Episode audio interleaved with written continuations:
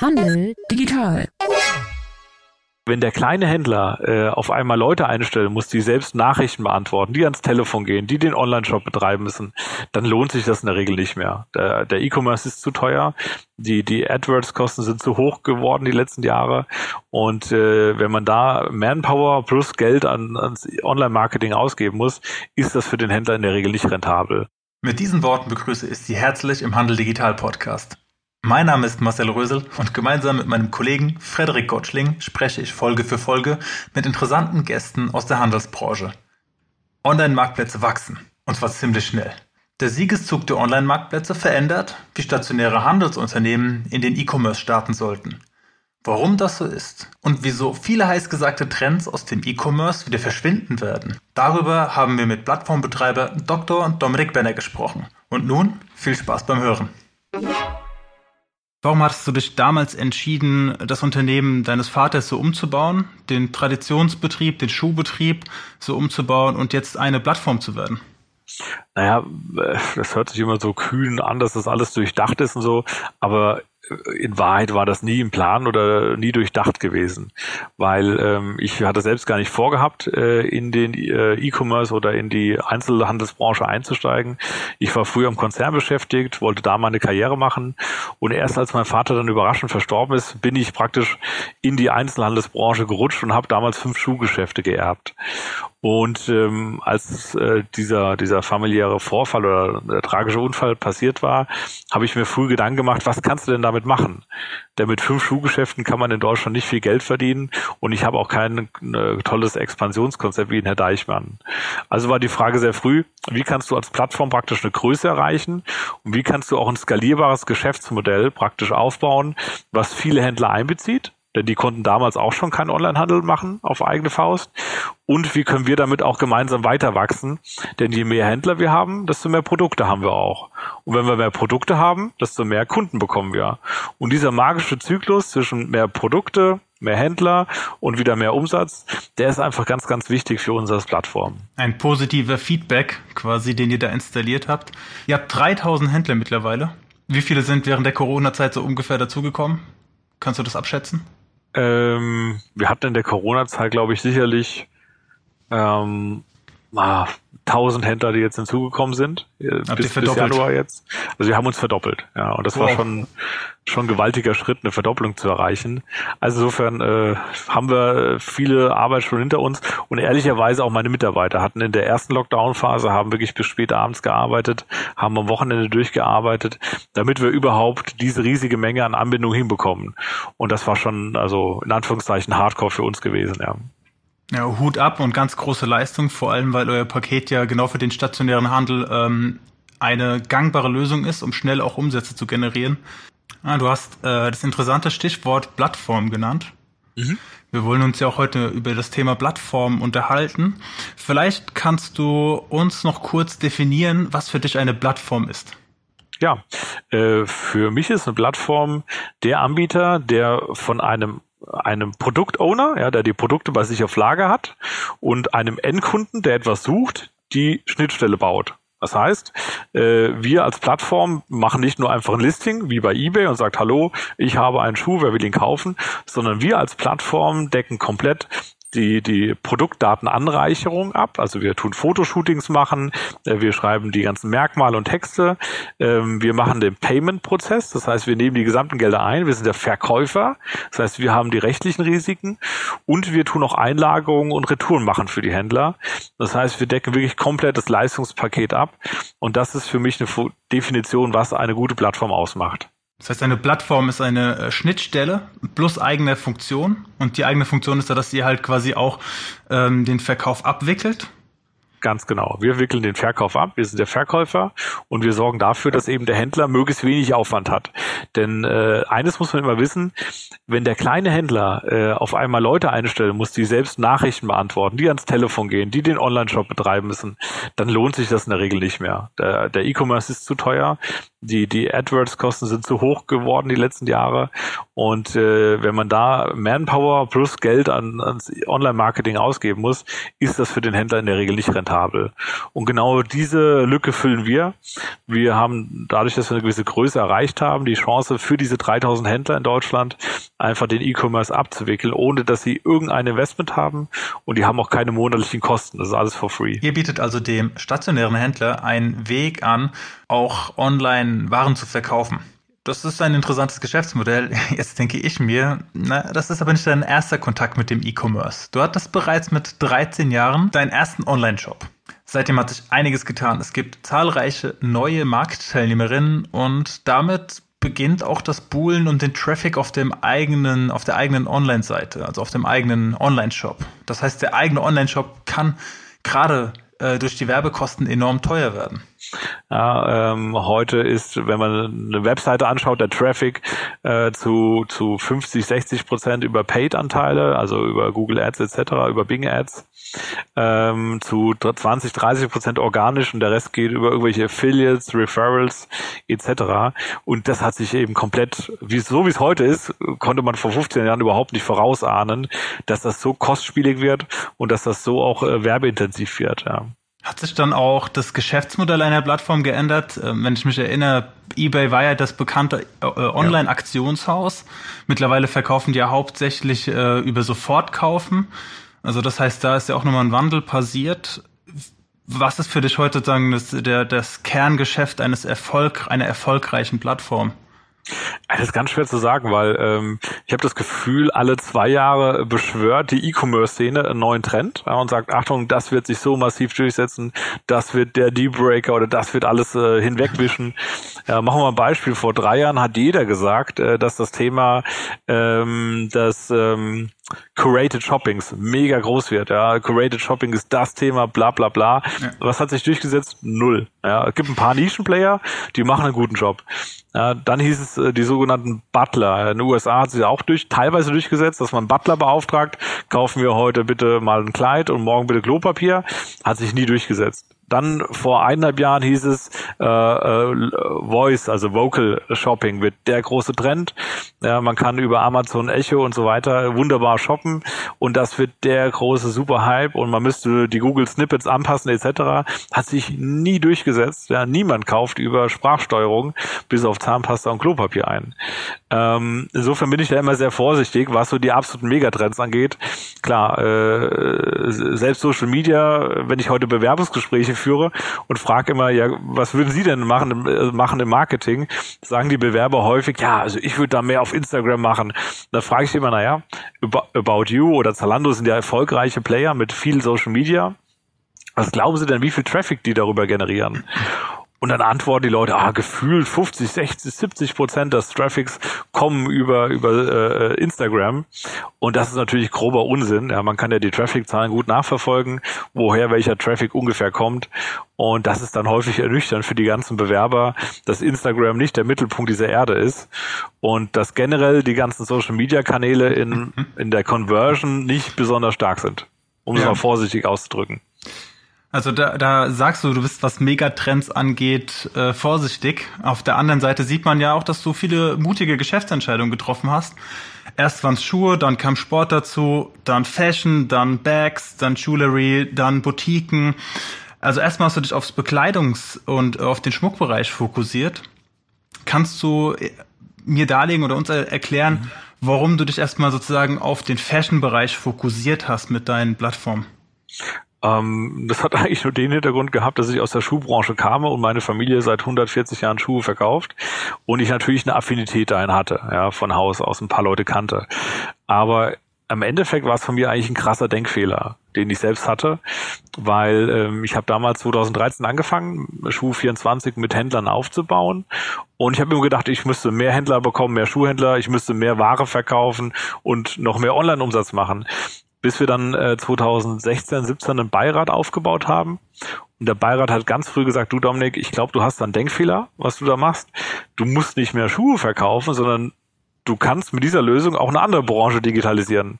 Also lern doch lieber mal, wie kann man andere Branchen in diesem Stil digitalisieren, indem man Warenwirtschaften anbindet, Schnittstellen programmiert und komplett von A bis Z den Prozess für den Händler in die Hand nimmt, ohne dass er Kosten hat. Und das fand ich eigentlich eine super spannende Idee, die ich vorher gar nicht hatte. Und so hat mich mein Beirat, ja, mein Sparingspartner dazu gebracht, in neue Branchen reinzugehen. Das ist interessant, auf jeden Fall. Ähm, weil ihr dann auch in gewisser Weise auch als Softwareunternehmen auftretet, als äh, so, ein, so eine Art Middleware, die er dann immer an, an verschiedene, in verschiedenen Märkten dann immer auftreten kann und dann natürlich dann auch den Marktanschnitt oder den Marktanstich erlaubt für Teilnehmer, die vorher aufgrund der technischen Hürden gar nicht teilnehmen konnten. Ganz genau. Also wir wachsen jetzt dieses Jahr auf, auf äh, wir waren letztes Jahr bei ungefähr 120 Millionen gewesen im, im Volumen. Dieses Jahr werden es noch deutlich mehr werden. Und das, was wir irgendwann erkannt haben, ist, dass am Ende das Thema Schnittstelle und IT Ne, also welche Schnittstellen du programmierst, welche Software du äh, als Mittelwehr hast, dass das kriegsentscheidend ist. Ja. Und wenn man das mal sauber aufgesetzt hat, und das haben wir dann mit eigenen Entwicklern gemacht, dass man damit eben auch skalieren kann in neue Branchen. Und Deswegen ist das Thema Software für uns ganz wichtig geworden. Software ist das Kernstück, um das sich alles dreht mit den Schnittstellen, die wir dran bauen.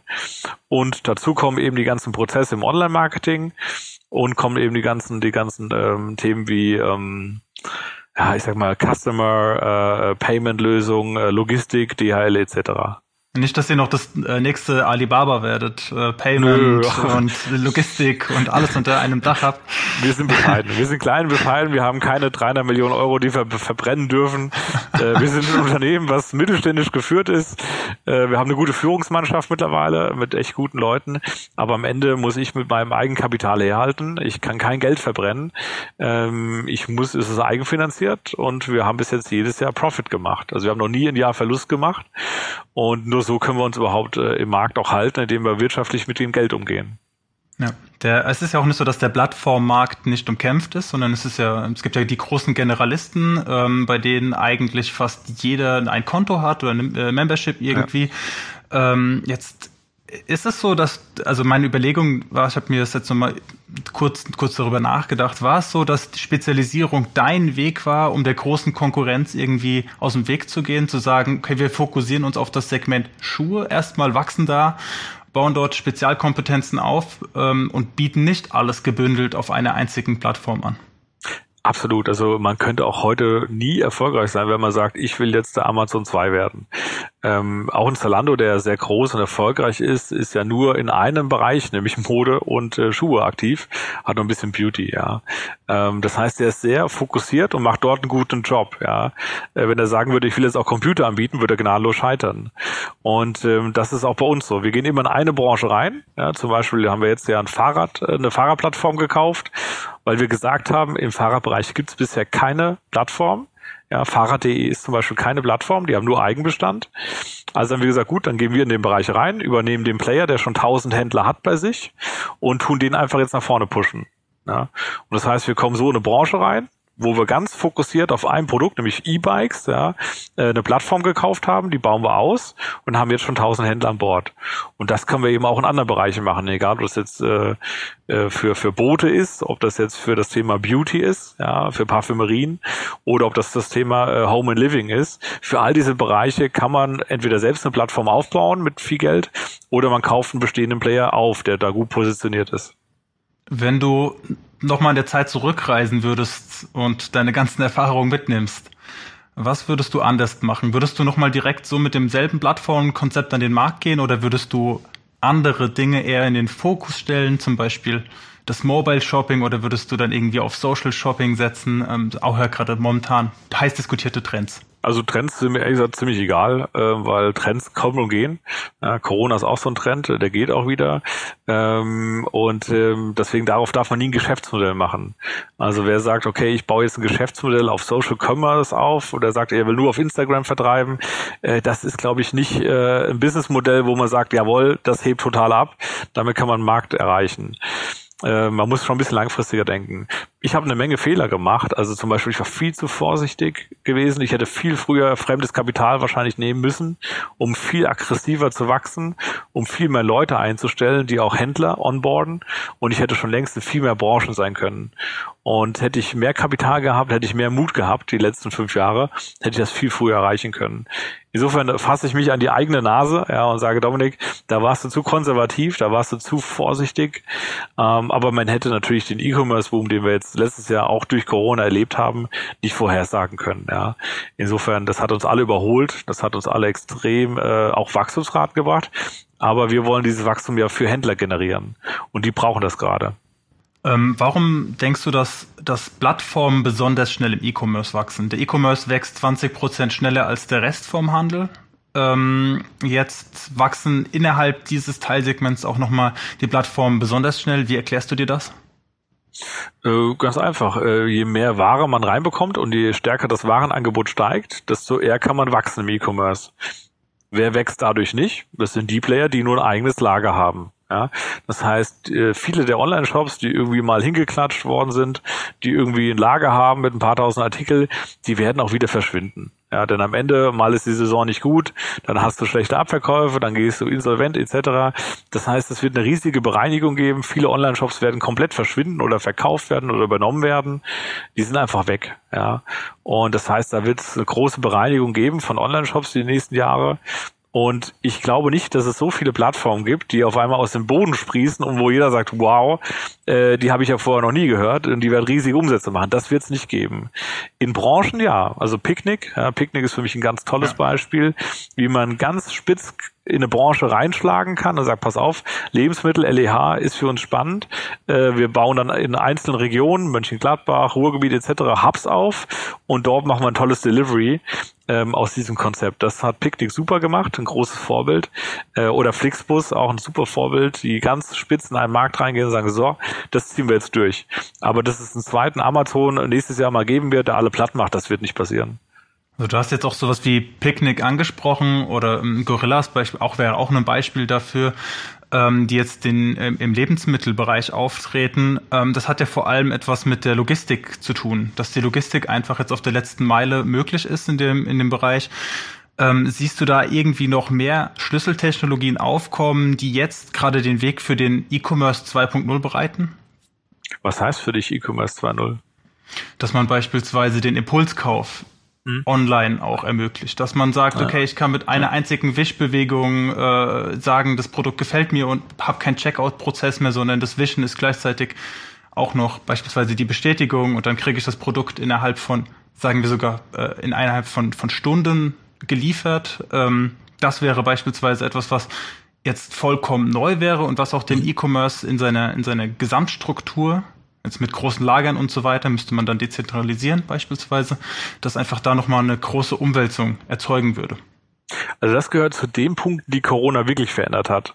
Also ähm, ich bin ja da immer sehr vorsichtig, weil die Zukunftsforscher sagen immer, Corona wird alles ändern, die Welt wird anders aussehen und so weiter. Ich bin da eine ganz andere Meinung, die Welt wird gar nicht groß anders aussehen, die wird ein bisschen digitaler sein. Aber das gehört in der Tat zu den Umwälzungen, dass Corona ist massiv beschleunigt, dass auf einmal die Leute erwarten, oh, ich will morgen oder ich will jetzt in zwei Stunden direkt meine Lieferung haben, egal ob es ein Bett ist oder ein paar Schuhe ist. Und das bedeutet, man muss äh, dezentraler Lager aufbauen. Ich kann nicht von Polen innerhalb von zwei Stunden ein Bett nach Frankfurt transportieren. Das geht nicht. Also diese Strategie, äh, wir stellen mal ein Zentrallager hin oder wie Amazon das früher gemacht hat. Ich habe zwei Zentrallager in Deutschland, eins in Bad Hersfeld und dann wird das schon klappen. Diese Strategie wird auf Dauer nicht funktionieren und deswegen machen das ja Player wie Picnic super gut, dass sie dann äh, dezentral überall Standorte aufbauen, sehr, sehr schnelles Delivery aufbauen und der Kunde immer das Gefühl hat, ja egal, ich muss gar nicht stationär was suchen, das darf ich im Moment eh nicht wegen Shutdown, sondern ich kann äh, direkt online bestellen mit einer sehr kurzen Lieferfrist. Und diese, die, diesen Zeitvorteil Zeitvorsprung, der auf einmal jetzt wichtig geworden ist während Corona, den werden, glaube ich, viele Leute als Standard jetzt akzeptieren und auch sich auch wünschen. Und das tut natürlich schon einiges im E-Commerce verändern. Wie ist das dann auch mit, mit Abholen und Liefern? Das ist ja auch etwas, das jetzt momentan für, für viele Händlerinnen der letzte Weg ist, noch Umsätze zu generieren.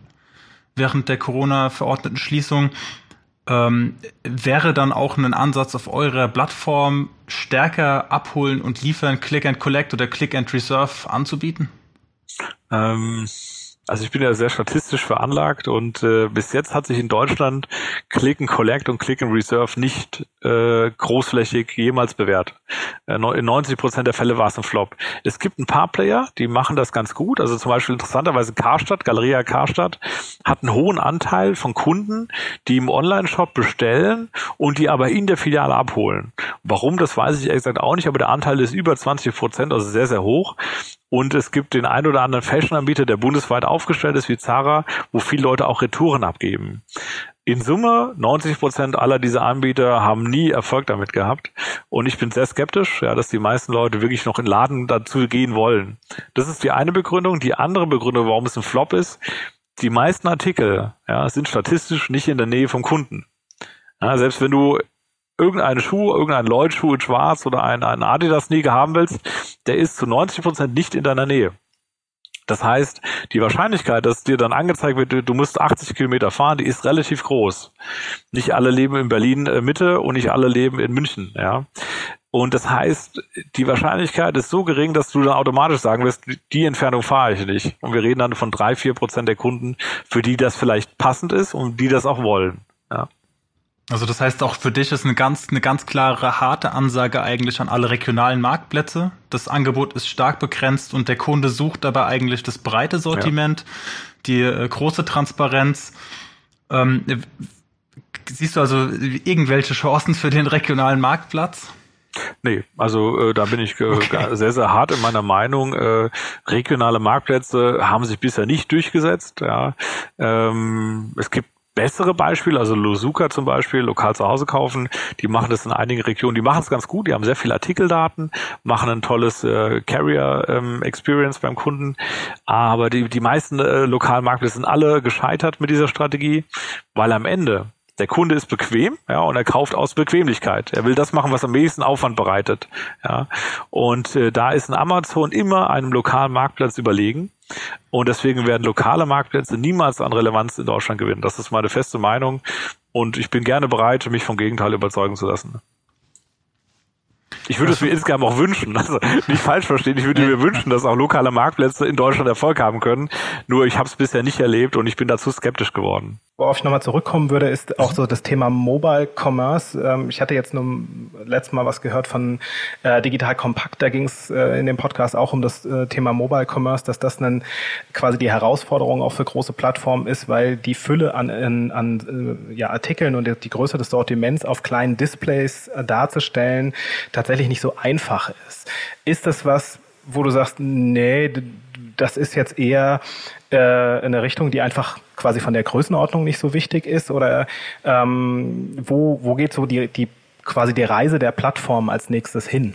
Ja, das ist eine gute Frage, weil ähm, dadurch, dass wir immer in Branchenplattformen unterwegs sind und immer genau schauen, in welche Branche wir reingehen, bauen wir immer Plattformen auf, die nur ein Produktspektrum im Wesentlichen abdecken, also Fahrräder, Juweliere, Uhren, äh, Schuhe etc. Ähm, deswegen haben wir dieses Thema der riesigen Vielfalt in der Form nicht. Aber wenn man wirklich eine Plattform wie zum Beispiel real.de, ja, darf man gar nicht so unterschätzen, finde ich, in Deutschland, machen eine Milliarde GMV real.de.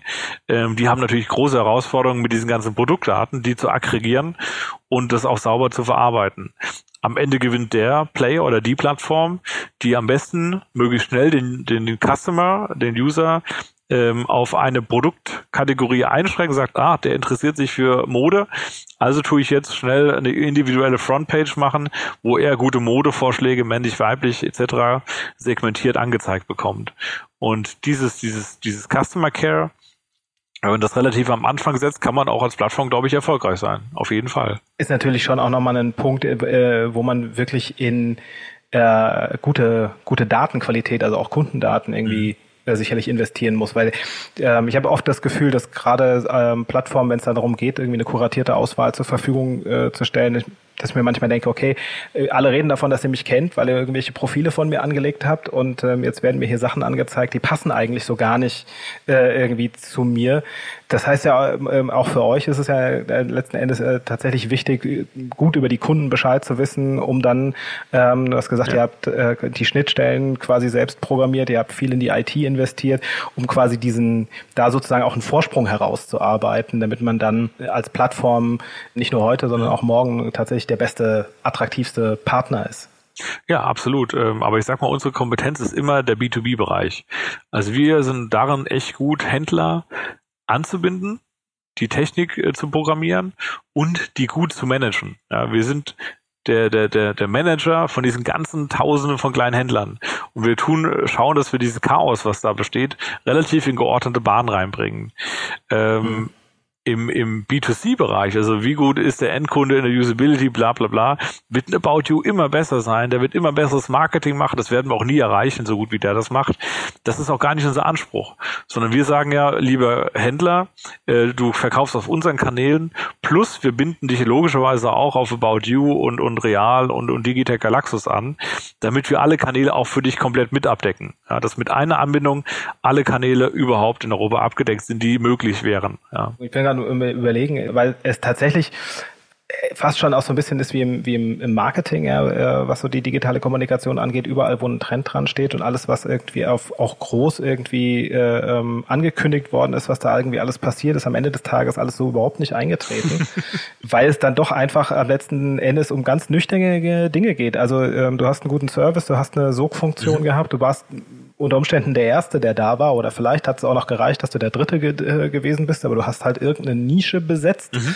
und ähm, dann ist es halt irgendwie äh, tatsächlich zwischen äh, sei Marktführer, besetze deine Nische oder sei halt super flexibel, was halt irgendwie auch das Pricing angeht, ähm, wenn du halt da irgendwie Lust drauf hast, sowas in diese Richtung zu tun und dann mhm. alles, was so dazwischen angeht, ist halt wirklich dünn. Also dünn bis im Prinzip äh, zum Scheitern verurteilt. Also äh, wie du es jetzt schon gesagt hast, ne, wenn wir jetzt regionale Marktplätze nehmen, ist halt irgendwie so eine Twitter-Lösung zwischen, ich versuche irgendwie Nische zu sein, weil regional, aber eben doch auch irgendwie die Vorteile zu bieten und äh, es funktioniert nicht. Also wenn dann vielleicht in absoluten Ausnahmefällen, wo eine ganz bestimmte Region äh, das tatsächlich dann ähm, ermöglicht aus, aus Umständen, so wie es bei äh, Galeria Kaufhof jetzt so ist, dass halt Click and Collect besonders gut funktioniert.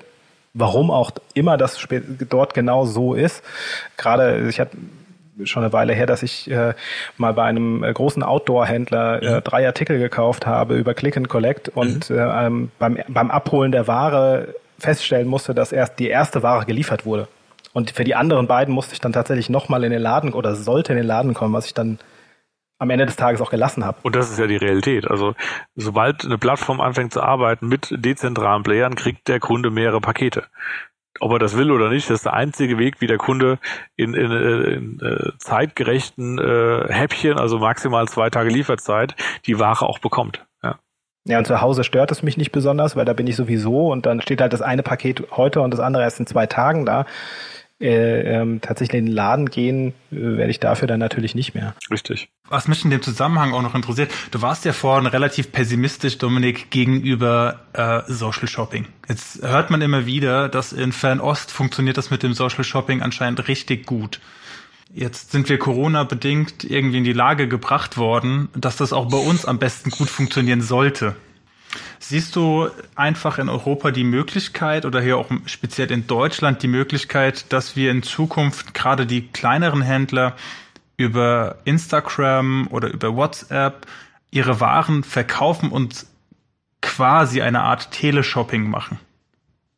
Ähm, Glaube ich nicht. Ähm, weil es hat zwei Gründe. Erstens, ähm, dass das Shopping in China ist schon ein bisschen anders. Also klar, WeChat ist mega erfolgreich, das wird super gut besucht und auch genutzt und die Umsätze sind richtig gut darüber. Ähm, aber China ist eben nicht, nicht Europa und zum Beispiel die Returnquote. Das glaubt mir immer keiner, aber wenn wir Schuhe nach China verschicken, die Returnquote ist nahe null Prozent. Es liegt ja nicht daran, dass äh, die chinesischen Füße anders wären oder die Frauen alle Kleider tragen können, sondern die haben einfach eine andere Kultur. Die sagen dann einfach, wir behalten es in der Familie und das, das Kleid verkaufe ich oder verschenke das weiter innerhalb meiner Großfamilie. Ja, das heißt, die Returnquote ist aus Grund diesen historischen Verhaltens einfach anders geprägt als in Deutschland oder Europa. Ähm, WeChat ist super erfolgreich, äh, Tmall etc. auch. Ich sehe es bis jetzt nicht. Ja, weil Amazon, äh, äh, Otto und Co. sind einfach sehr, sehr stark ausgeprägt hier in diesen Ländern und die haben viel Traffic und ich glaube nicht, dass plötzlich, nur weil sich ähm, Uschis Modeladen auf Instagram jetzt darstellt, dass die jetzt auf einmal Kleider darüber verkauft. Dafür wird sie weder den Traffic haben, noch wird sie in der Regel professionelle Produktdarstellung dafür haben, äh, noch wird sie entsprechend gute Mitarbeiter haben, die auch dafür Traffic einkaufen. Das wird sie nicht haben. Deswegen bin ich pessimistisch, was Uschis Modeladen auf Instagram angeht ähm, das wird kein Millionenprojekt werden, sondern ähm, am Ende gewinnen die großen Plattformen meistens, weil sie den größten Traffic auf sich vereinen.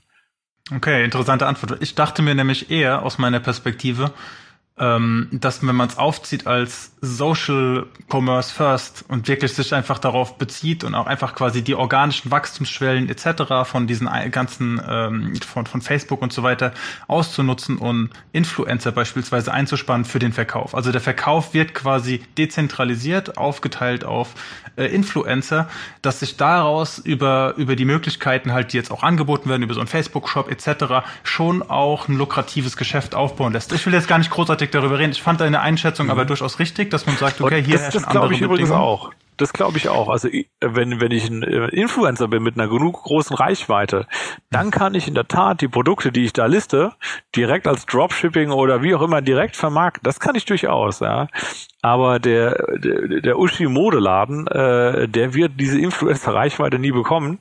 Und der Kunde ist ja produktbetrieben. Ne, der Kunde will von mir aus heute eine Brille und morgen ein, ein Hemd und übermorgen ein paar Pumps kaufen. Ja, und ob der das jetzt beim Influencer sieht oder auf Amazon oder Facebook oder auf whatever, ist ihm eigentlich egal. Ja, er ist produktgetrieben. Das ist im Vordergrund. Und Influencer helfen so ein bisschen in der Produktführung, weil das Angebot ist ja riesig. Aber wie gesagt, ich bin da zu skeptisch, dass äh, lokale stationäre Händler dort die großen Traffic-Gewinner plötzlich sein werden. Das war historisch noch nie der Fall im E-Commerce, seitdem ich das mache.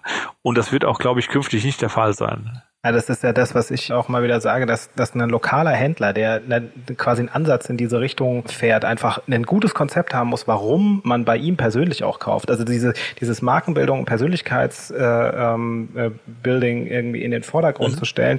Äh, entweder ist halt tatsächlich das, wenn ich, wenn ich jetzt handel und ich möchte im Endeffekt mit der ich will jetzt nicht sagen, mit der Kundschaft nichts zu tun haben, aber diese, dieser Plattformhandel bietet mir die Möglichkeit zu verkaufen. Ich muss das selber nicht einzeln einpflegen. Ich kriege das alles irgendwie ähm, mhm. quasi hingestellt, bekomme zum Schluss eine Bestellung, mhm. verschicke ein Paket und Richtig. bin, wenn man es mal ein bisschen nüchtern sieht, eigentlich Teil des dezentralisierten Lagers, ähm, des Lagerkonzepts. Mhm. Und ähm, die, die Antwort darauf äh, ähm, auf der anderen Seite kann ja nicht sein, irgendwie was Ähnliches irgendwie selber zu versuchen, sondern zu mhm. sagen, entweder gehe ich halt auch auf eine, auf eine Influencer-Schiene im Sinne von, ich muss mir irgendwie eine Community aufbauen, äh, der ich zum Ende des Tages tatsächlich erklären kann, warum sie mir dann auch folgen. Dazu gehört dann auch ein bisschen Entertainment-Qualitäten und auch Kommunikationsfähigkeit, weil das ist quasi so dieses, die Zukunft des Handels liegt neben dem Handel. Also nicht nur, du musst nicht nur handeln können, sondern du musst halt auch mhm. dich sozusagen ein bisschen entscheiden. Entweder ist es besser, dich einer Plattform anzuschließen und dann kannst du mehr oder weniger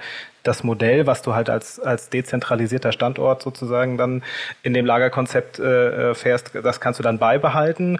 Oder mhm. äh, du musst dir halt wirklich einen anderen Weg überlegen, damit du äh, begründen kannst, warum Leute ausgerechnet bei dir kaufen, bei dem hohen Kommunikationsdruck, den wir da draußen halt letzten Endes mhm. auch haben. Absolut. Ja, und dann äh, ist es äh, die Frage, wo kommen die Suchanfragen her? Ähm, Wenn es ja jetzt auch, dass äh, 50 Prozent der Suchanfragen über Amazon erstmal starten äh, wir haben Idealo als wieder als Meta-Plattform, die dann äh, die ganzen Pricings vergleicht. Also da ist für ja, Experimente in dem Bereich echt nur noch wenig Raum erstmal. Marcel hat es vorhin schon angesprochen, es gibt jetzt äh, eine ganze Menge Plattformen, die jetzt quasi ra rausgekommen sind. Du hast auch gesagt, die, der, der Online-Shops äh, ähm, wird es jetzt quasi viele geben, die verschwinden, weil sie eben nicht irgendwie angeschlossen sind an diese dezentralisierte äh, Lagerhaltung. Wie siehst du das bei, auf diesem Plattformmarkt? Wird es da auch nochmal äh, jetzt große Übernahmen oder Verschiebungen geben, weil es einfach so einen hohen Druck jetzt momentan irgendwie da drinne gibt? Oder ist das eigentlich was, wo noch genug Platz für, für alle da ist, die gerade diesen Markt bedienen? Da ist auf jeden Fall genug Platz drin und äh, diese These, äh, am Ende bleiben eh nur zwei große übrig, die war historisch immer falsch. Äh, wenn man mal an die Prognosen denkt, ähm, vor, vor 15 Jahren hat da jeder gesagt, am Ende gibt's in der Autobranche nur noch GM und äh, Volkswagen und den Ford noch, ja, und einen deutschen Luxusplayer wie Mercedes. Ja, die, die Prognosen waren ja kompletter Schwachsinn. Ja, äh, es gab noch nie so viele Autogründungen wie in den letzten fünf Jahren. Das gleiche in der Bierbranche, in der Brauereibranche. Da hat man auch gesagt, am Ende gibt's Budweiser und Imbrew. Und auch diese Prognosen waren totaler Unsinn. Es gab noch nie so viele, es gab noch nie so viele Neugründungen äh, mit mit Craft Beer und was es alles gibt wie jetzt in den letzten drei Jahren. Ja und und ich kann das beliebig fortführen. In der Bankenbranche behauptet man gerade das Gleiche. Am Ende gibt's noch vier große europäische Banken.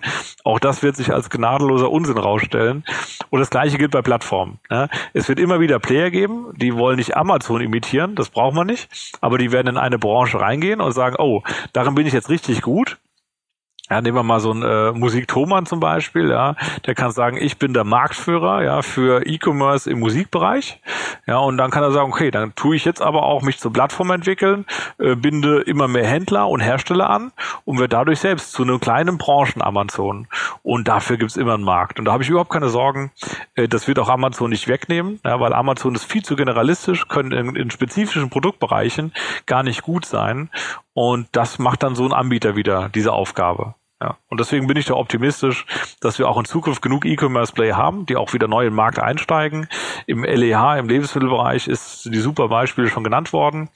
Ähm, und das wird bei anderen Branchen genauso passieren, dass auf einmal große Onliner sagen, cool, das läuft gut, wir werden zur Plattform und binden immer mehr Händler und Hersteller ein. Das wird in den nächsten Monaten und Jahren sicherlich noch eine hohe Professionalisierung erleben, ähm, dass, dass man einfach sagt, das, was da ist, äh, ähm, der Nutzen, der quasi durch die Digitalisierung generiert generiert wird, der wird sich professionalisieren. Da ist, man, da ist es mit dem reinen Anschluss an die Plattform für den Händler nicht getan. Da ja. muss er noch ein bisschen äh, weiter Hausaufgaben machen und dann, ähm, aber das wird jetzt noch eine, eine ganze Weile so weitergehen.